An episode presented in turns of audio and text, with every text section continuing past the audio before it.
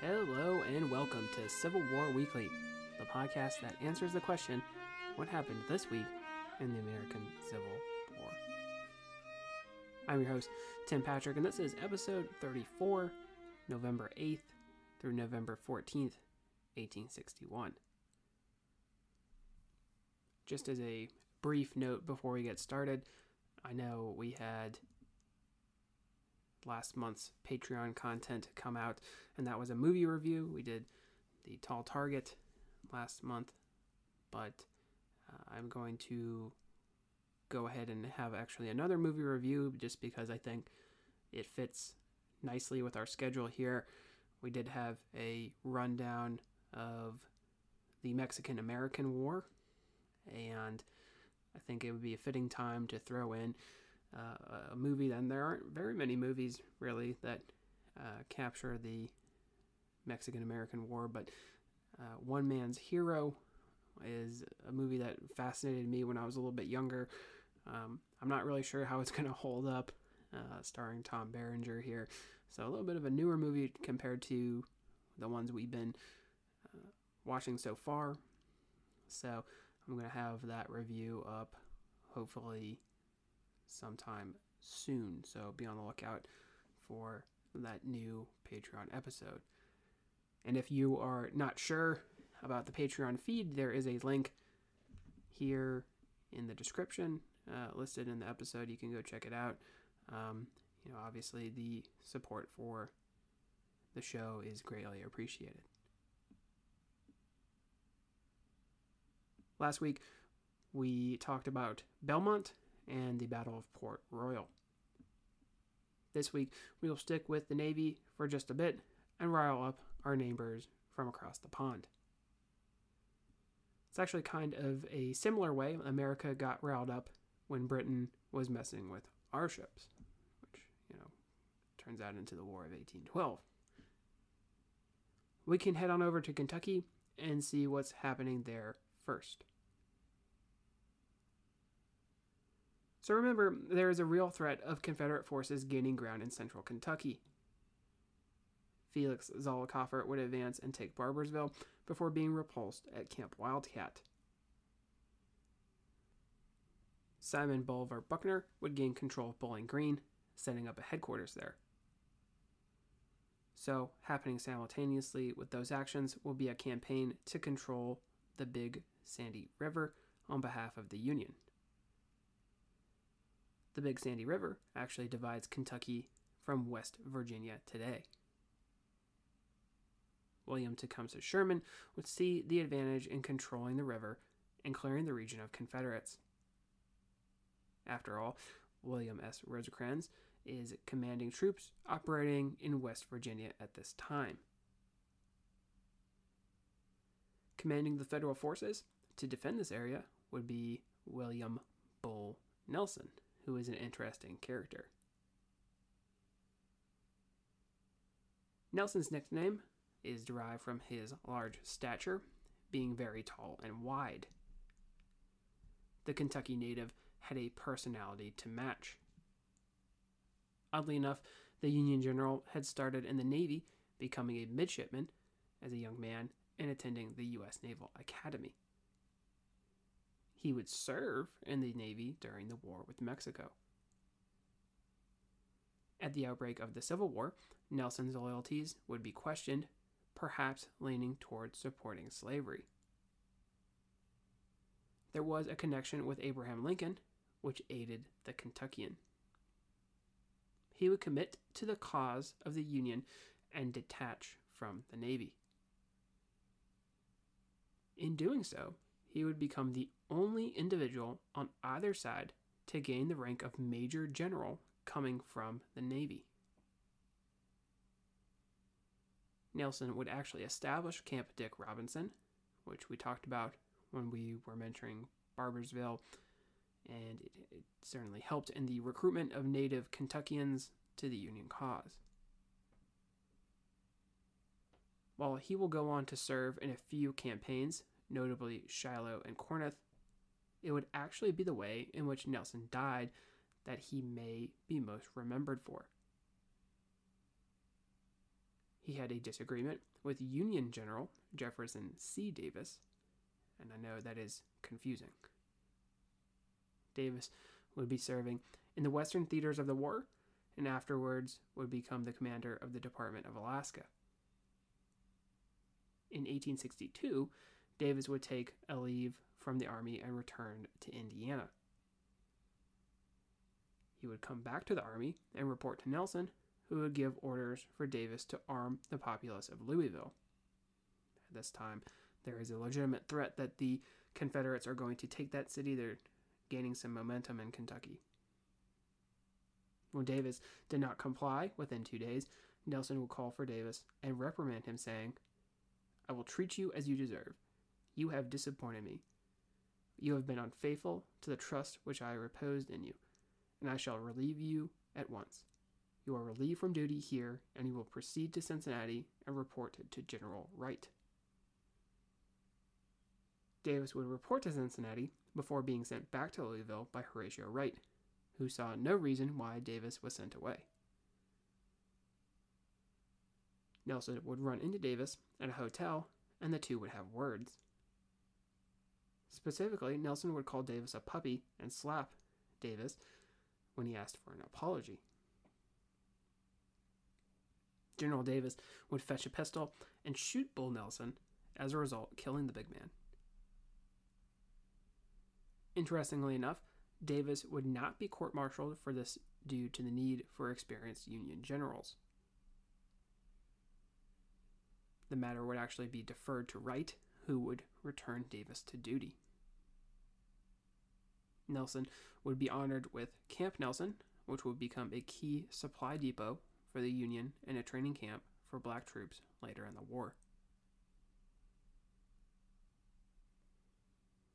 Facing off against Nelson in 1861 would be John Stuart Cerro Gordo Williams. The nickname would come from gallant conduct displayed by the general during the Mexican American War at Cerro Gordo. Williams had been a senator in Kentucky before the war and had been on the fence between secessionists or unionists. His few hundred men would soon be no match for the over 3,000 that Nelson would be able to field. The campaign was an overwhelming Union success. Nelson would capture several towns and 200 Confederates before culminating in the standoff at a place called Ivy Mountain. Confederates under a Captain May would take fortified positions against the advancing Union troops. From cover provided by rocky terrain, they would inflict a few casualties. Nelson would reportedly rally his men, jumping up near the front of the line. He would yell that if they could not hit him, then they could not hit anything, which is particularly relevant considering the general's size.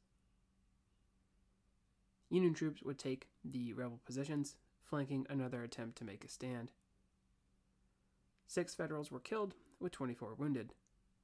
Confederate casualties were 10 killed, 15 wounded, and 15 captured or missing. Williams was able to continue his retreat after burning a bridge, disappointing the pursuit of Nelson. The Southerners were able to escape into Virginia. Overall, this was a big victory for the Federals. The Northern press would originally report as such. As you recall, there was not a whole lot to be excited about. After our initial wave of enthusiasm, there would be a feeling that a Confederate counterattack, even with the smallest of forces, would undo all the hard won gains. Thus, Nelson was unable to press the advantage into Virginia. He had to stay in Kentucky to defend against you know, this supposed Confederate counterattack.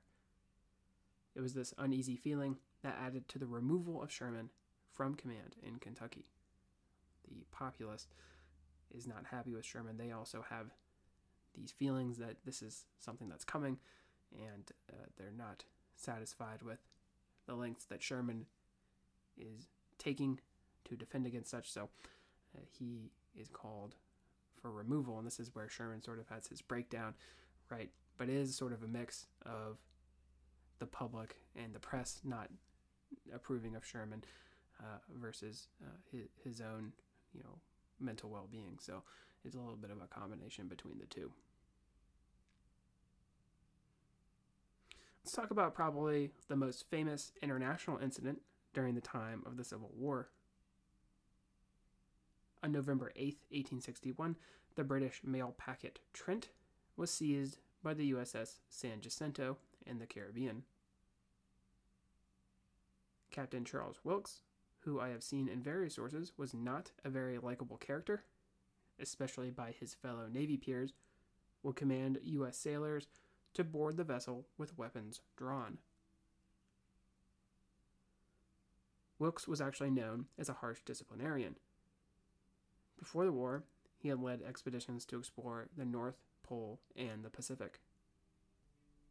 Wilkes was actually court martialed for his treatment of subordinate officers upon a return to America. When war broke out, he was given command and sent to search for the raider CSS Sumter.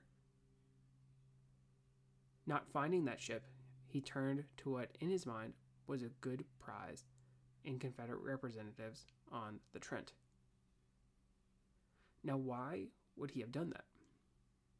Well, Wilkes had come into possession of a notice that two Confederate diplomats would be leaving Cuba on their way to Europe.